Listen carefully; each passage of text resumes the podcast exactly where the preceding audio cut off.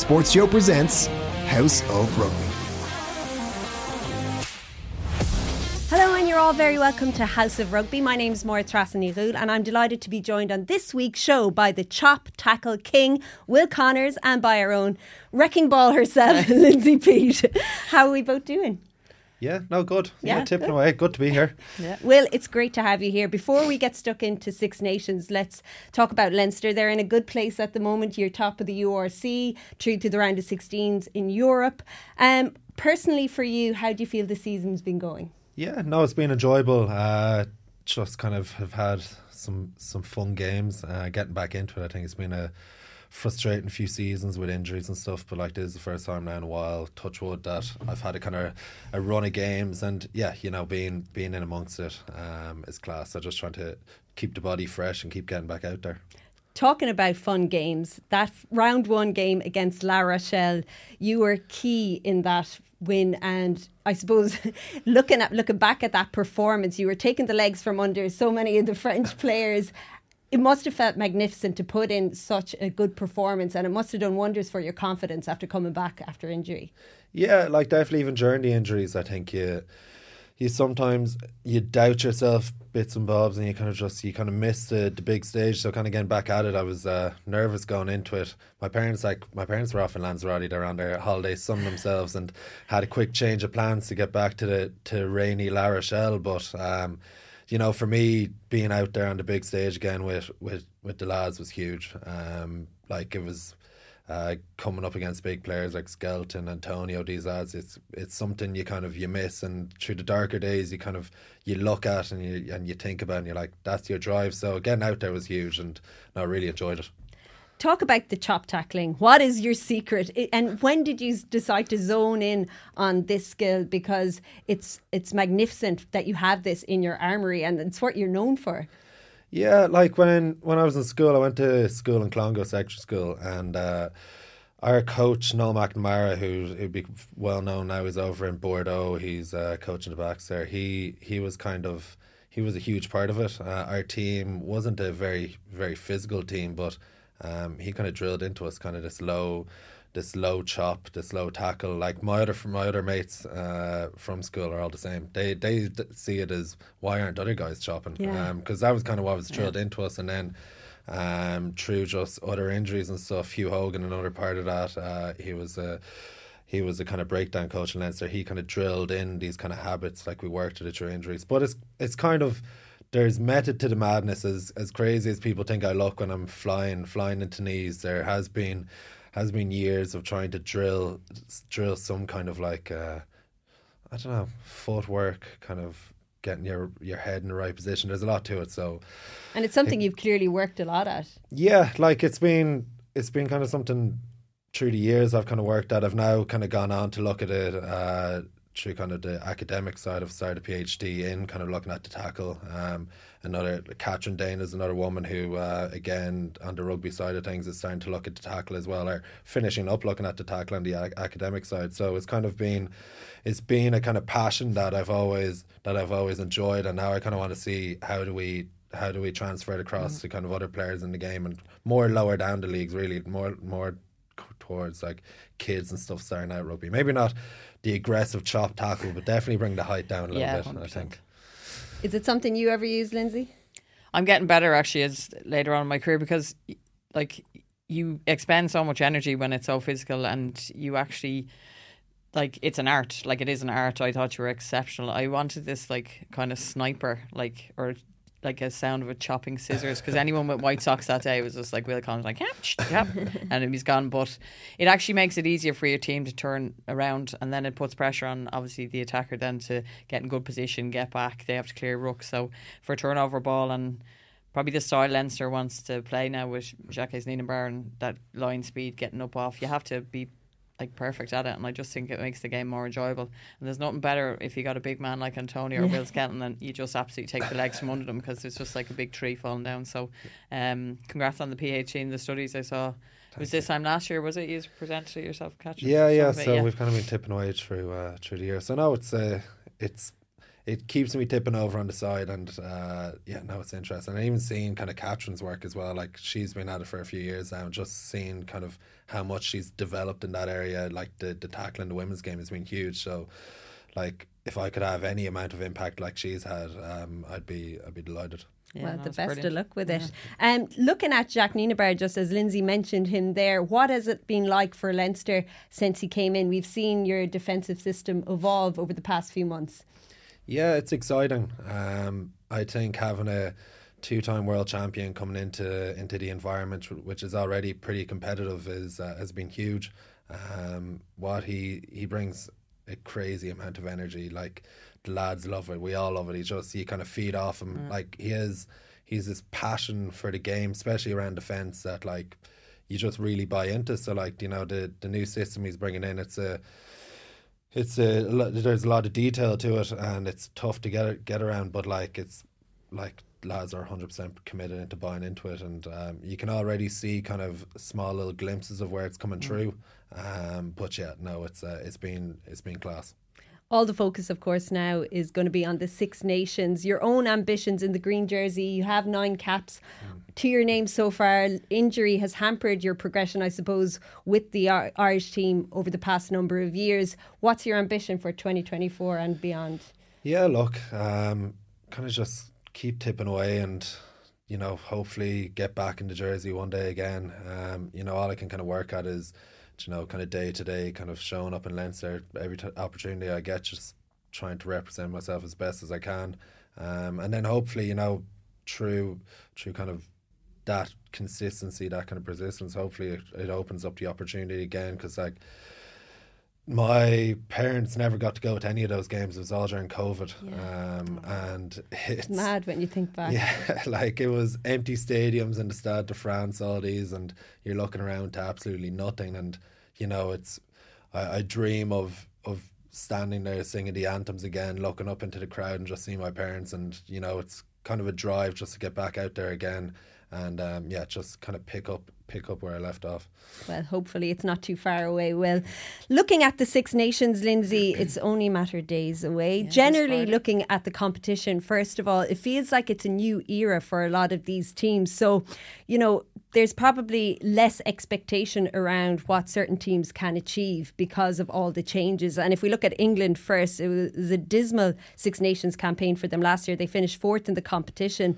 Um, will they be able to continue on that upward trajectory? Because I suppose they surprised a lot of us with their performances in the World Cup because they were at such a low ebb going into that competition. They were. and It's it's a funny like this time last year where everyone was basically, you know, whoever finished top of the Six Nations was going to win the World Cup. There was all this momentum built, and now we're on a fresh like four year start. Um, there's been a couple of changes, players in, out, retiring. Obviously, Andy Farrell's been named as coach, so there's lots of exciting news in it. But people probably don't know where to even start kind of dissecting it. And you actually never, and we'll know this, you never know where you're at, whether it's the Six Nations or URC. Like you could put in all the training you want, but you never know where you're at until your actually first test game. So it'll be interesting. I think a lot of eyes will be on this Friday, thinking the winners will be coming out of this. But um, look, England are a very proud rugby nation. I'd be very surprised if they don't come in with a lot of work done under Steve Borthwick, who who kind of got a raw end the deal, like taking over so near to a World Cup and having Yeah. to pick up the pieces after Eddie Jones. There wasn't a lot of new English players kind of blooded over that time either.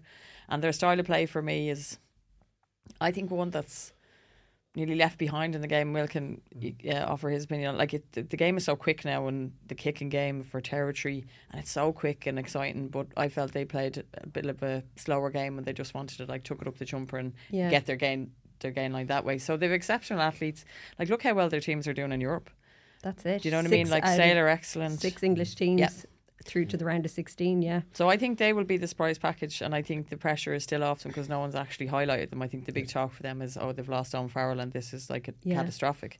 Um, but Marcus Smith has been lightning up for Harlequin, so if they can base the team around his style of play, um, then you never know what can happen. Yeah, will they do that, Will? Because I suppose Steve Borthwick's first year in charge, it was a very basic game plan, and the focus really wasn't on this expansive attacking play. But as Lindsay said, if Marcus Smith is going to be in the driving seat now, will they look to evolve and kick on?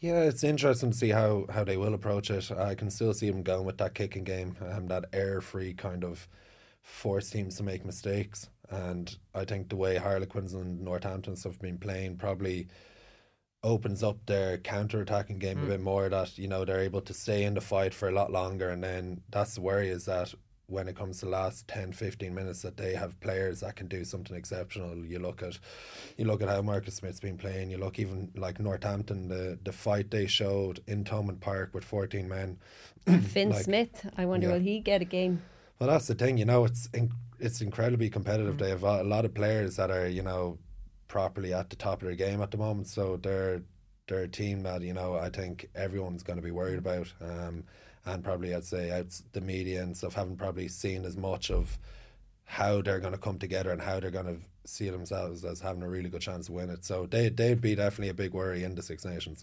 What will Felix Jones add to that coaching ticket? Well, I don't know if anyone caught Steve Borthwick's interviews last week. He just said he just his rugby. He's so intense, and I think his experience from being uh, with South Africa to win um, you bring that experience on, and then obviously his job now is to bring that experience into a, a team that suits the player pool that he has. And I think his job, I think he will add so much to it. Mm-hmm. So I think Ireland's loss will be England's game, or South Africa's loss now at this stage will be England's game, and I think he will play a big part. Um, in the resurrection, possibly of English rugby. That's not what I'd like to say. Yeah. But I think he's gonna he's he's gonna absolutely add. Their first game is away to Italy and then they face Wales. So they could easily be two from two in the first two rounds, and that would fill them with confidence and give them momentum. Yeah, and they definitely have confidence as well after back of the World yeah. Cup. Um, like they that was the toss of a coin if like them losing South Africa really, you know, they really stayed in that fight. So I think they they'd be kind of happy where they're sitting. Their club teams have gone well and um, the two first games they have every Six Nations game is tough, but they'll back themselves to, to kind of kick on from there. So you know they could be sitting pretty after two games, and um, and you know it's it's it really throws the Six Nations up in the air how how it's going to yeah. turn out. Italy then they finished bottom of the Six Nations last year, and despite sp- playing some exciting rugby, and we saw how they pushed France close on the opening night in last year's competition, they really disappointed at the World Cup. So, what are you expecting from them? You know, could they cause an upset? Um, I would hope they will get some win along the way, not against Ireland, obviously, but I, I would like to see there's always that love. It's like FA Cup or any of the knockout stages. You want the underdog to get this one win, you know, and I think they deserve it now at this stage. I think, unfortunately, Italy, they don't have the rugby DNA in in their history but they don't know sometimes I feel who they are or what style they want yeah. to play. They've great endeavour, they've great energy, they've great heart, but sometimes to manage games and finish them off or these small turning points which change the game for them um, has really killed them. And yeah, they should have beaten France last year. France just got over the line, but yeah. that that's what happens against experienced teams. They will find out a way to beat you. Um, they were probably very unlucky against England as well. They really, yeah. you know, came up and put a super fight. So if they can kind of change some things, I think they would be very much hurting. Like they're a proud nation, they'll be hurting after the World Cup, and I don't think. Well, I hope they can't go any lower. Do you know? Yeah. So the difficulty for them is they have three away games. So what games will they really be focusing on? Do you think? Oh, it's hard to know. Um, it's hard to know what they'll be looking at.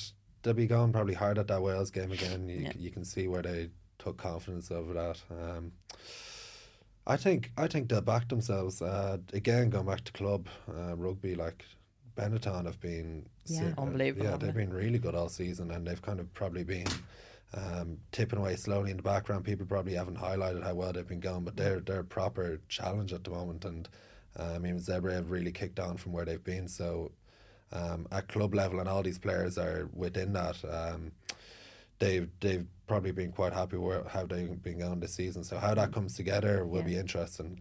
But see, for me, I think say Fecteau now is is over there, so to have and off the back of a really good season with Munster, the Italians is great, but he's the experience that nearly binds them all together. But where do they get that player at international level that's going to do that? Yeah, for they have the So likes of I- Garbisi, Tommaso Allan, Yeah. Capuozzo, so they they will be relying on their key players. Hundred percent, but we probably need others to step up Yeah. for them. Like Will makes a great point. They are absolutely doing fabulous in the URC. They're now the kind of teams that are really hard to beat. They're not these guaranteed wins or points that other teams w- or the teams would have picked up over the years. But for me, I think that's where Italy are missing just this. Um, I suppose, like whether it's in a centre or a halfback pair, and like you have to have this general who'll direct you and just get you over the line, manage the game, and they have to look at not playing the same style of rugby against every nation. They have will, to will look they at the try to s- still kick on from the style of play that Kieran Crowley was trying to implement under the new coach um, Gonzalo Quesada?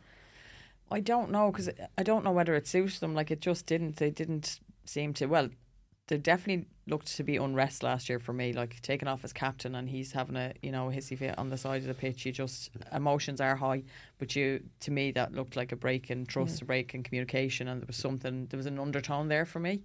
Um, and when there's an undertone that within any team, you're not going to get them to play. Like that's a big thing. Um, isn't it culture and Yeah. how your team play together and how you can actually what personality comes through when your backs are against the wall and that's the big thing and I don't think that personality shone through for me when Italy's backs were against the wall in the World Cup. Like it didn't seem like a solid team. Um, so I think the change would be good for them. And look the good thing for them is everyone wishes them well and they'll come in with great heart and they're always a team. You just want them to do well. So I do do hope now the changes for the better and they get at least one win. Two would be even nice but Yeah. uh, I can't see them finishing hard in the bottom of the table again. Well, Wales entered the competition after performing, I suppose, better than we expected at the Rugby World Cup. Warren Gatland has drafted in a lot of young players, a lot of experience, has left the team now. Um, it's hard to know what they'll come out like because the regions are performing so badly, but Warren Gatland has this power to bring these players together and get the best out of them. What are you expecting from Wales? Yeah, they're a proud nation. Um, when they play in the red jersey, they're incredibly difficult to beat, no matter what their what their kind of season has been like before. Um, anytime they show up, you you can't take them for granted, and I I, I do think they probably have um, a lot to prove at the moment. They they'd be frustrated with how obviously the club scene and everything has been going back in Wales and how that's kind of being handled, and I think they'll look to to kind of represent themselves as best they can in the, in the Welsh jersey and kind of show the nation like what rugby means to them because you know it's a very proud rugby nation and you know the Millennium Stadium when that's when that's rocking it's it's hard to hard to come away with a win. it's definitely the beginning of a complete rebuild with Welsh rugby now. So in a way, there's no pressure on them, and that's when they're dangerous. Yeah, captain's a new twenty. He's twenty one. Yeah, one of the youngest Yeah. captains ever. ever, and I think that's setting uh, Welsh's the Wales stall out. They're just kind of saying, yeah, we have to start again. This is really very much a very new era in this, um, in the shirt of the Red Dragon, and I think no pressure on them. Um, and we probably go back to Mike Ross's comment about Joe McCarthy, like ignorance is bliss. So for a young for a young man going in with no no pressure, no experience, they'll just relish playing. Yeah. And you know what? As I said last week, mistakes brings experience, and what better stage to make those on? And I think for last week's launch, everyone's favourite stadium, a lot of the answers were the Millennium Stadium. So I believe when the roof is closed and mm. everyone's in there and the place is hopping, I think they can make it a fortress again. Like Will said, Welsh rugby, they adore the rugby. So they're proud and I think they'll come out all guns blazing and have a point to prove. And I think it'll be nice for them maybe to get a proverbial two fingers to say, yeah, well, the old guard are gone and we're going to start a new era and we're going to start it with a win. So, yeah, I'm, I'm excited to see what they can probably do now to start this, um, yeah, new era off. In Warren, they trust though. They they always seem to rely on him and go back to the old guard. Will he stick to what works best for him? Will we see the same style of play, the Warren ball and sticking it up the jumper, that kind of approach again? Yeah, I can't see them deviating f- far from what they know, um, and it's kind of especially, mind you, having kind of young talent in there does kind of spice up the game a bit. But like that's what they as well rely off. You always see they kind of tuck it up, kind of keep trucking away. Like even during the World Cup, like massive defensive efforts, and then you have players in the back line that can kind of do something different. So I definitely think they won't go far from what they know. Um, but again, when young players kind of coming into the whole system, they can they can change it up as well. Yeah. What does a successful Six Nations look like for Wales then? Oh God, if they finish third behind Yeah. kind of well, whoever tops kind of I, I would think uh, whoever comes out of the comp- the battle now this Friday between Ireland and France, we're probably looking at them winning it and I would think then if Wales came third, I think that would be an excellent finish for them now to be honest at that stage. Yeah. Um, but even fourth wouldn't be bad for them if they've when they've so many changes. So yeah, third or fourth, third would be I think their best expectation for this going in. On to Scotland, the only side to name co-captains. Why do you think they went with that approach? Will? Well I suppose yeah, Leinster we've done the same as well. Um, I think from my, like my whole understanding of the situation is because you have kind of like in Leinster, you'd have James Ryan who understands what's going on in the pack and stuff, and his communication then with the referee over things around the scrum and um, areas like that. And then obviously Garry has a different uh, look at the game as well, and talking around different kind of styles of the game. So it's the two different messages that they can kind of come together and it can be more coherent, and it's two lads that understand the game differently. And to be honest, it's it's probably not being um, taken on so well. Uh, referees kind of want maybe just one voice. Um, so I don't know how how uh, how it's going to work with Scotland, um, but um, How do you find it as players? it's it's perfect. Like it's what we want because I know that like if there's a prop knows if there's something going on in the scrum that he can go to James. James understands it, and he can feed it back to the referee. Whereas if you're going to like say a back, um, and he's you're saying something around the scrum, it's probably the messaging gets kind of lost around it. Yeah. And then the refs don't like when you're coming out of a scrum and you're kind of shouting some hinging or some Yeah. kind of foul play, and it's just like a lot of voices end up kind of spoiling the whole whole thing. So um, the the logic behind it is that to have more clearer, kind of more coherent messaging coming from from the captains, and yeah, because the way rugby's developed over the years, backs to forwards is it's nearly not like American football, but it's becoming more and more distant. So that's it's just clear messages, really. And does it change anything for you in the build up to game day? No, they for us it's uh, like two two incredible captains. You know, both of them lead by example, and both of them the messages they deliver are, are you know they're they're emotional. They're they're to the point, and that you kind of you have two different voices that are kind of feeding the whole build up to it and kind of controlling the whole um, the whole approach to the game, and it gives more of a player led approach as well. I feel like when you have the two of them kind of leading it, um, coaches have more trust that they can kind of stand off. Um, like it hasn't happened yet, but say if if one of them gets emotionally overcharged and doesn't, you know, doesn't really find it kind of find his game or whatever, you have another man to kind of back it up. So it's it's it's a good system like for players to Yeah. kind of buy into. For Scotland, does it indicate in any way that they're lacking natural leaders, perhaps? Maybe a little bit, or the same thing. Sometimes it just takes the pressure off this one person to deliver, whether it's a message to a referee or um, even a team talk. And some some players might have difference. I like the concept of because obviously I'm an ex front row, so when you have someone who's leading, you know, we normally have a pack leader, but it- when you have someone like James Ryan who does understand the scrum so well, and there's something happening that you just cannot. You know, you need to get the re- referee to have a look at and highlight. I think it's a good one. It's obviously caused unfortunate um, bit of fiasco when he wouldn't talk to James Ryan at one Yeah. stage. But um, yeah, I would think Scotland now. I'm interested to see how they're going to go. Like even Yeah. after I've obviously watched the first episode of um, Full Contact, and Finn Russell is a bit of a messer, like do you know that way, and obviously he's named as as one half of that. So. Um, Maybe lack leaders, but I doubt it international rugby either. I just think personally, it's just that's what they've gone with. They're going to probably try it. Yeah, it'll be We'll see. interesting to see how it plays out. Scotland would be hugely disappointed with their Rugby World Cup exit um, against Ireland. What kind of form do they bring into the competition? Yeah, it's it's hard to know. I think the frustrations of the World Cup for them kind of, you know, channel something for them to kind of, you know, because they obviously had big aspirations going into the World Cup, um, and they're they have the players around them to do do magical things. So I think for them, they're going into the World Cup, and like every every year for them, I think they do they do back themselves to go the whole way. It's probably backing it up with consistency and and seeing how that plays out. But yeah, look, it's always a tough game against Scotland. Um, again, Scotland on their day um, can beat anyone, um, and that that is the that is the worry. Um, but it's again just for them backing it up. Yeah, there seems to always be an air of optimism around the Scottish team when they're going into competitions. Is this the year that we'll see them step it up a level? They have England and France in Murrayfield. I don't know because uh, last season was the first time they'd won the first two rounds in their history. I think going into the competition, so they were big wins. But um, yeah, they're they're tough places to go. Like even of obviously chatting about our prospects, you're kind of going, all right, we're going now to the Ve- Stade Velodrome this week, and then we'll be um, in Twickenham for England, and they're two really hard places to go. Um, so I'm not sure with the away fixtures for them. Again, I could see them finishing third, depending how they got in. So it'd be interesting to see now.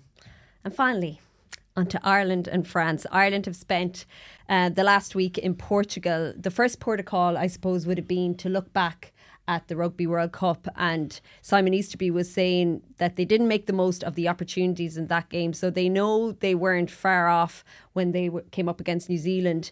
Um, what learnings will they take from that now, and what will they do differently?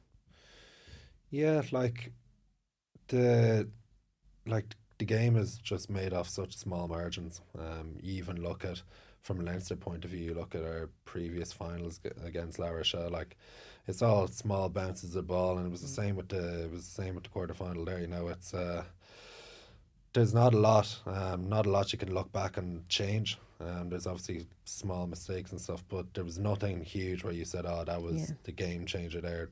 Like, unfortunately, the rub of the green sometimes doesn't go your way in rugby, and to be honest, that's that's to me personally what it felt like that day. You know, everything they delivered on a lot of what they would have would have gone into that game wanted to do, and just sometimes sometimes things don't go your way. So I don't think I don't think they'll look back and look at a lot of fix ups. I just think they need to they look at trusting their process, trusting what they've what what our Irish rugby has become over the last number of years, um, and really having that belief that you know like Ireland still is like one of the top teams in world rugby.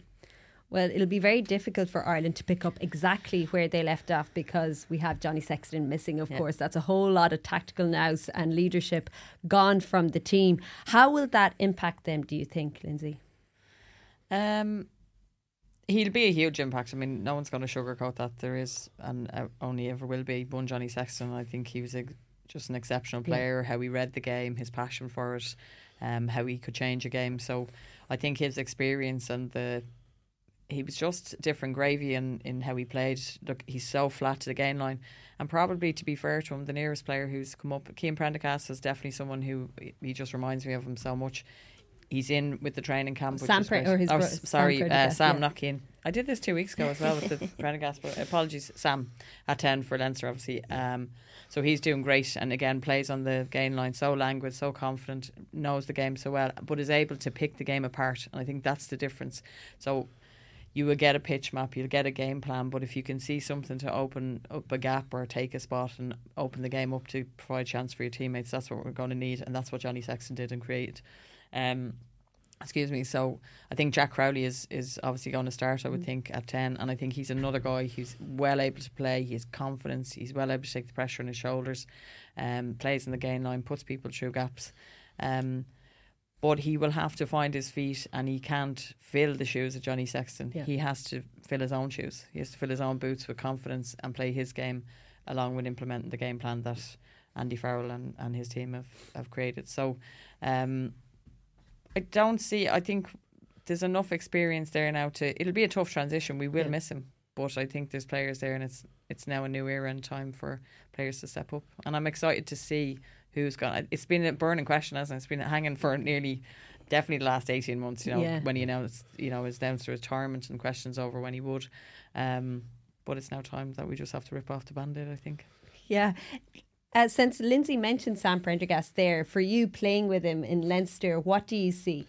Ah, he's a class act, uh, Sam. Um, I think he's he's a good Kildare man. Firstly, so, yeah, good blood in the in the in the body. But he, uh, I don't know, he just has a confidence and a bit of an aura around him. Um, I played kind of. I played his first game when he was over at Lions in South Africa, um, and he, for such a young lad, he just carried that game with him. You know, he he had leadership. He was kind of dictating what what we were doing. You know, he just had that bit about him. Um, and then even in training, you see him kind of pulling off these little flashy moves and stuff. He just has a bit of X factor to him that you know you can't you can't uh, you can't teach. So I don't know. He's he's very exciting. But even in saying that, uh, you have like Harry Ross, Frawley, um, and then like all these lads coming through. So like Crowley as well. Like mm. there's a good pick of lads there that are all going to be gunning mm-hmm. for that mm. number ten shirt. And you know, if it was if we're looking at the looking at just one person to take it, you'd be be like it's a lot of pressure. But there's so many lads mm. going for that one jersey that it's going to drive them all on to get better. And you know, we could have a, another Johnny Sexton in a few years there. Focusing on the game against France now Friday night, we can't wait for it. What will the main areas of improvement be for Ireland? Do you think will they be focused on the set piece in particular? Yeah, I think away from home, your set piece has to be key. So scrum and line, line out, and then your breakdown. Like France are going to be coming at us all guns blazing. I think now um, is it a stat that we've whoever's won the first game between these two have won the, the Six Nations. So I think this game will be key to to whoever wants to whether us retain the title or or France win the back office. Um, so I think it'll be big key. I would see some big calls with the likes probably Joe McCarthy maybe coming That's in at thing. second row. If we're focused on the set piece, will there be a change of personnel? Well, I think they're going to probably go for a big pack, like for um, the physicality side of it because I think it's just going to be an absolute war of attrition in that sense. So if we can re- win front football and win it at breakdown and set piece and give a launch pad for our backs, I think that's going to be key to the success of this game. But you see, the thing about say Joe McCarthy is he's such a big guy, but he's so mobile. Do you know he's like another back row there playing in second row, and like James Ryan's not slow either. Do you know so when you say we're picking big men, we've big men who are athletes who can actually play. So now your back five are nearly like an all like you know loose forwards, and that makes the game very very exciting. And like Andrew Porter could, he's like a mini version of a back row at this stage. He's playing so well, you know. So and then you've Dan Sheehan. So. Um, but if Joe McCarthy gets in there, he gets the nod. Who misses out? It's such a big call.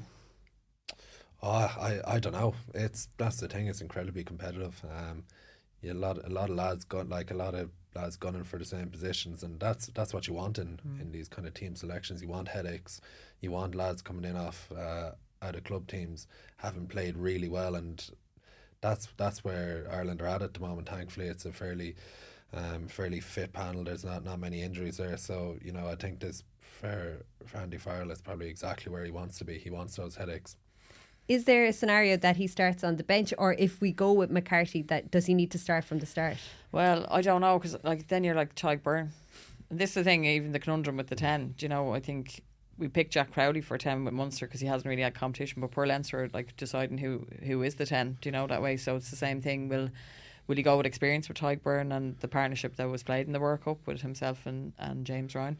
Um, and I think they will be key. And then leave McCarthy on the bench on the bench and probably go for a six-two split with a a more forward base bench than okay. than back. So I think possibly he'll start in the bench or maybe Beirne starting uh, as the experience. But I think he will have a role to play in this match. I think yeah. he will be a man who will, if he comes off the bench, he'll come on to change the game, to finish the game out, or to bring a headache of all headaches now to the French team. Imagine 60 minutes in, 50 minutes in, you're absolutely flogged, you know, taking all these tackles, and then Big Joe McCarthy comes off the bench to just run at you, you know. the other big question mark is, of course, on the wing with Mack Hansen out. Um, you were speaking last week, Lindsay. You felt like Calvin Nash. Am I right in saying? Yeah, I think he runner. deserves. Yeah. I think he deserves. Um, he's playing some exceptional foot, um, like rugby, and even in the Northampton game, anything he's lively. He's lively. He made things happen. He's involved, and I think ever since he went down to that New Zealand tour with the likes of Ciarán Frawley for this emerging talent, same with Jack Crowley, they need test game experience, and I think the only question mark is is it fair to give him his first kind of cap as such senior level against France away in the Velodrome? You know, so there's talk of Garry Ringrose maybe going in and then changing. Well, what does Larmour bring to the wing then? He has that experience as well. He has that yeah. footwork. Yeah, it's been great this season seeing Jordan getting back to just true injuries and everything. He's had a frustrating the last few seasons and he's playing is, well. Yeah, he's playing class. You know, his his footwork is something that like you hate when you're one on one with him. Hmm. He, he just you don't know where he's gonna go, and that's been something that he's always had, and he's kind of stuck to it. So like, you know, I'd love to see him just keep continuing his form, and that's the thing. Again, Calvin's been class as well, and Jacob as well. These lads have all been playing really good rugby, so you can't. You, it's hard to pick, hard to pick who's going to come through on it because it's fine margins what the decision be made of. Because um, when you look at the season so far, they've all they all have something different, and they've all you know they've all been playing to the best of probably of that they've played in, through their time. So it's been it's it's exciting to see how that'll, that'll turn out. Do you think he'll go with a winger as opposed to moving Garry Ringrose out? I'd like to see because I'm going to say probably with Ramos in there, which will probably be involved. Our France going to play a lot of kicking games, and we could probably get a lot from counter attack rugby. So that's changing your style of selection then as well to see what France are going to throw at you. So um, that's what you'd like to see, that, and that's probably what they're going to base the team on. Like where are France weak? Where what style of play are they're going to play? How can we counteract that? So. Um, no, I'd probably like to see an out and out winger, but the thing is, Garry Ringrose defensively is so experienced. Um, so yeah, I'd like to see him probably. But it would be good to develop a few more Absolutely. I don't think we can. Um, what you say, cement over cracks. I think I'd like to see Garry stay at thirteen and continue that partnership with Bundee Aki, um, and then maybe give Calvin. Or I think Jordan Amers had. He, he definitely has the right to put up his hand. I think he's having a great start to the season, and he's definitely back to his best. So I think it'll come down to maybe positioning what style France are going to play. Because defence will come in as well on the on the wing, so you're not only looking at attacking style wingers, who's who's good defensively and Yeah. positionally, um, especially if they're going to play a kicking game against us. Um, on to Crowley then. You touched on it already, but there's huge pressure on him, I suppose, to fill Johnny Sexton's boots, and nobody is going to be able to fill those boots. But what can Crowley do if we presume he's going to be taking the reins on Friday night? What can he do early on to lay down a marker and settle into this game? Yeah, I, I, you don't. Yeah, you don't want him playing outside of what he's been doing. Like, kind Mm. of stick to what he knows, and that's the thing. He's been having a good, a really good season so far, um, and kind of trusting the process, trusting you know he has a big pack in front of him. and he know. has Jamison Gibson Park as well inside him, which is so important. Yeah, exactly, and that's the thing. So you don't want you you don't want him to feel like the pressure's on where he has to do something magic, um, because we know when he gets his confidence, he can do something he, something really good. But you don't you want him to just feel feel himself into the game, kind of trust the process, trust the kind of game plan, and that's what he's going to do. You know, there's um, there's there's a great selection on who will be of other tens. You know, if if there's some whoever will be on the bench, who knows? Um, they'll also have kind of a cam head on them as well. So you know, again, we're looking at the options we have at ten. There's a there's not the there's not obviously Johnny Sexton to pick anymore, but there's a really really good good bunch of lads to pick from. Yeah, Ciarán Frawley, we have to mention him because his name has come up so often. If we're looking maybe at the backup to Hugo Keenan, and we don't want any scenario where Hugo Keenan is out injured, but who fits that role? Is it Frawley? And how, as playing from playing with him, how does he feel about being this utility player? Yeah, like Frawley is the kind of guy that you know he just kind of takes anything. You know, if you're like tomorrow, you're playing second row tomorrow, you'd be like, grand, motor on. Um, he's just kind of he's And he'd excel at it as well. Exactly, that's the thing. He's a class act, um, and you know he hadn't a huge amount of experience at 15, and then he's played a lot, a lot of 15 this year for us, and he's been he's been unreal. So that's the thing. I think he can take confidence from from his own ability that he's able to kind of wherever he gets put into, he's going to do a really good job at it. And if if that's 10, if that's 15, um, it's it's going to play out well from. And that's the thing. is Crowley can also play in that kind of 15 position. All these players have like Jimmy O'Brien again, a lad who could play anywhere in the in the back line. And obviously he he's out injured at the moment, but like Another good Kildare man. exactly another good Kildare man. You have to you have to plug the Kildare man. Flying the flag yeah, today, exactly. Yeah, exactly. Uh, but the Uh, back now is able to do a lot more jobs than kind of just kind of mm. that w- that one role that they like. Even Hugo throw him into hooker or something, you, you, you fly it. So so no, I think I think you look at the you look at the backs that we have at the moment. There's a lot of lads that can kind of move into different positions, which is which is great to have.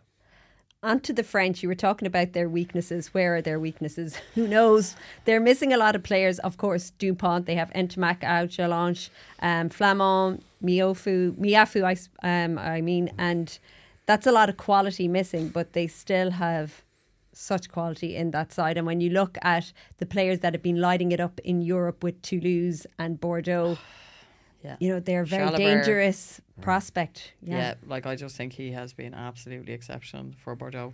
Um, they're the most exciting team I've seen, other than obviously our own Leinster. Um, in the in the group stages, like some of their rugby and how they keep the ball alive, and I think he's been key to that. He's definitely grown. He looks a lot more confident.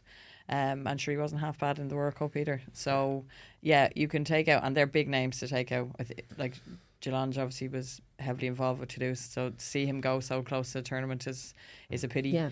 Um, and obviously, um, I'm a very big fan of Dupont. To be honest, um, I, I like that he's so unpredictable and he could try anything. But um, I think he will. I think he will be a big loss to them for just what he brings, his energy, his captaincy, how he reads the game, and I think everything that he feed like they feed off him. So I'm interested to see how that impacts. I don't think like it, they're not going to lack quality to replace him. He he's different again. He's a different level, but I think he's different for me in because the French are kind of petulant. And we haven't seen that so much uh, with him, and I think that's because his attitude. He, he's not petulant. He just he gets knocked down, he gets back up, he tries something, and he's just he just loves. He's just a man who loves playing his rugby. Um, so I think that's been a, he's been a huge contributor to how the French attitude around themselves and they're working hard now. You know they've they brought in um, oh Sean I can't remember his second name as defensive coach the English um, The ex- Welsh, uh, the ex, uh, Sean, Shaun Edwards. yeah. So he, I think he as well has brought something different to them, um, to sort of just ground them. Do you know? Yeah. So they they could win dirty last year. Like that Italy win was a dirty win, but I think that just propelled them into the rest of the tournament. You know? Yeah, they've handed the captaincy to Gregory Alldritt, and he really looks completely refreshed after that, taking that time out post World Cup. Yeah, like again, you look at the the strength and depth France have. They they lose one possession, one player, like, and someone else fills in. Like Lucu again has been a, a class act for Bordeaux, and um, he kind of fills a lot of the kind of gaps that Dupont would be leaving behind. Um, again, around French teams, like around France, is all about controlling momentum. Um, like fronting up to them physically, not being ill disciplined, um, because that's what they thrive off. Um, they thrive off kind of cheap penalties, kick to the corner, kind of back their set piece, um, switching off kind of around the ruck, and you can, that's where you always saw like Dupont really come alive. He has kind Yeah. of big big forwards coming off his shoulder, and he kind of picks one lad off, hits a big carrier into his seam, start building momentum, and that's kind of where obviously Ireland will look to slow them down to, and that's the thing. We have great, great players to do that. You know, get them down early, lads over the ball. Um, like Josh, you can see all these lads who have had big moments. Pete, um, that's where you kind of control France, um, and and that'll be probably the big challenge that we'll be looking at. Um, so. In terms of the in terms of losing players, they have big players to fill in there. But um, again, it's it's for Ireland and for France. There's big names that have dropped, but the exciting thing is seeing the guys coming in to fill those gaps. Yeah, and France are in the same boat as Ireland in the sense that we spoke about Ireland's quarter final exit, but it's probably more crushing for France since it was a home World Cup. So, how will they reflect on how the World Cup finished from them and what will they bring from that? What learnings will they be bringing into this competition? Well, they're, hugely proud. They're a hugely proud nation, and they will. I suppose that's their biggest failing. They will feel that they didn't bring home a, like a World Cup on, on home soil. So, um, I think they won't change much. They'll continue to build on the momentum. I mean, they were an exceptional team coming into it and throughout. And that final game against South Africa was so exciting. you So know. exciting, and I see more exciting days from. Like again, going back to club rugby and, and what we've seen them, that's not going to really deviate. So they're just going to build on that. But I would think, um, probably trying to maybe pick teams apart, like Will said, um, and I think they'll be a bit more ruthless. I, I just, I think they will come out Yeah. to really be ruthless for the Six Nations and remind everybody that you know that was kind of maybe their mistake rather than teams beating them. You know that they nearly beat themselves. they're bookies' favourites for Friday night. Um, but having the game played in Marseille as opposed to the Stade de France, will that have any bearing on it, do you think? No, I, I still think wherever France travel um, around France, you know, there's always a huge, huge turnout, um, and I think they, they travel well within like even see the twenties games. They kind of Yeah. get moved around a bit. There's always the huge crowds. well. Exactly Yeah. to win like. And they were, I was listening to Gregory Alldritt actually. Sorry, couldn't cross you there. Well, he was saying that they're embracing going into their communities and going out to the fans. So that's how they're framing it. That they'll they'll get to go to see their fans in different places in France as opposed to them coming to them. That they're tr- the travelling team now. Exactly, like to them, the south of France is where the heart of rugby is. For for them, you know, up north there's not as many teams, so they're going down to like, I suppose, rugby country for them. Um, so it doesn't really it doesn't really take away any home advantage for them. Um, they'll definitely still thrive off the opportunity having Ireland Ireland on their home patch, and that's that's why it's going to be a, a, a cracking game because I think between between both teams, it's it's hard to call where where it's going to go. For the Leinster players who have been getting used to Jacques Nienaber's defensive system, do you expect to see any changes there with Simon Easterby, or will he be sticking to what they've done up until now? Um, I the the systems are slightly different, but they both are matched in the intent and the aggressive nature of how they're how they're done. So I don't think anything will change in that perspective. I think like Simon Simon brings like a huge amount of edge to to the defence, which he'll want lads to carry back with them. Um, and you know, going hard at the ball, um, getting lads down early. So as much as they're probably slightly different systems, they still both are matched by the same intensity, same kind of aggressive line speed that um, that we've kind of seen being implemented in Leinster with us. But um, it definitely, I think, will take take uh, the defence up another level, which would be exciting. On to predictions now, guys.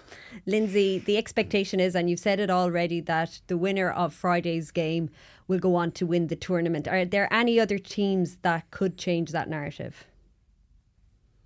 I think they're all the unknown. I think I think for me, uh, maybe I'm giving them too much credit, but I think England could be a surprise package. Personally, they have a lot of home games. Um, like they're playing ourselves at home. Like they will see that and as a, as an advantage for them. I think again, they probably were so unlucky in that um, match against South Africa. They did they did deserve to win it. So they built through the tournament momentum, and I think on the back of that World Cup, they have to come back with a lot of positives from it. And I think with the way the club teams are going, um, I think they will think they can they can upset the apple cart now. Um, but we won't look too far ahead. I think this Friday France have to be favourites for me going in. Um, it's always hard to go away to France. Um, I'll tip Ireland to win it, but I have to say France will be heavy favourites. But I'll stick I'll stick with our, ourselves. Ireland have never won a five or six nations after the World Cup.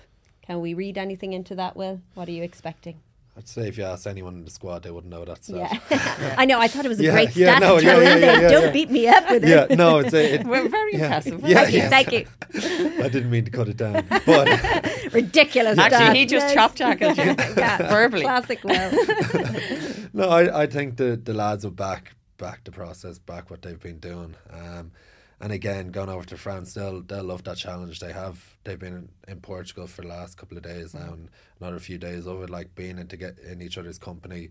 Um, kind of, I think it's an exciting challenge that they'll be looking forward to. Um, yeah, I'm, I back Ireland all the way for it. You, you, I can't see outside of that. Um, And will we see a Grand Slam this year? It's very tough, but I think we'll go a long way with a win on Friday. I think yes, if we can get the win Friday, and depending on the performance, uh, but it's hard. I think it'll be based on the fact that how our injury count is by the time we go into the England match. Um, but I think what will be key is how confident we can get the likes of Crowley and our systems playing. But I think yeah, if we can get set piece right and get good clean ball, look after our rooks, I think we will give the French problems. But that has to be continuous, and it's very hard with such intense period to do that. Like very few teams. I think we've only won four Grand Slams in in our whole like history, and if you think that's over hundred years or whatever. Am I right with that? I'm open for correction, but for such a long period of the competition, we've only ever won it four times. Do you know? Yeah. So when you put it into perspective, it's just a hard thing to do. But I think if we get the win Friday, yeah, it'll, it'll go a long way. too. What players are you most excited to see from an Irish perspective throughout the tournament? That's a tough question. Um, I'm excited to see them all. Um, I know I, I love like watching um, like lads like Hugo um, and like Kale and these lads are they've become the spine of the team and I love just seeing how they keep growing and growing, and they're a big part of like how Ireland they're doing, and they're playing great rugby at the moment. So you know, seeing them kind of kick on, but like even um, around the whole ten conversation, like Crowley, Frawley, Harry, Ross, and then mm. even throw Prendo into the mix there, like. There's a really exciting kind of mix of players there, and it's it's going to be exciting to see how that plays out in Ireland, but even just through the provinces, um, seeing how they keep kicking on as players because they're all in their own way class acts, and I think it's a it's a great great thing for Ireland to have such such exciting players in that position. Lindsay, anyone in particular for you? Um, I'm excited to see probably Crowley to see how he goes at ten, and I know we've a lot of options at ten, but I think we probably need to stick with one to give them time to blood in, which is very harsh on those who do deserve a crack as well. Um, I'm excited to see Joe McCarthy. Um, I think he'll really, really light things up, and I'm really excited to see him. James Lowback, I always love uh, to yeah. see him. I just think he always brings such excitement. He had a great game, and same thing.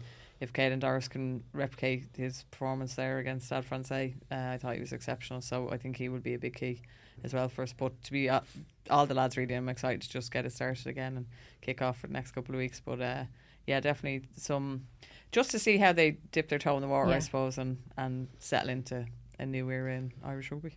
Well, I'm really excited to see it all unfold. My thanks to Lindsay and to Will. We'll be back again on House of Rugby next week to look back at round one of the Guinness Six Nations. Until then, from all of us here, Slán go Sports Show presents House of Rugby.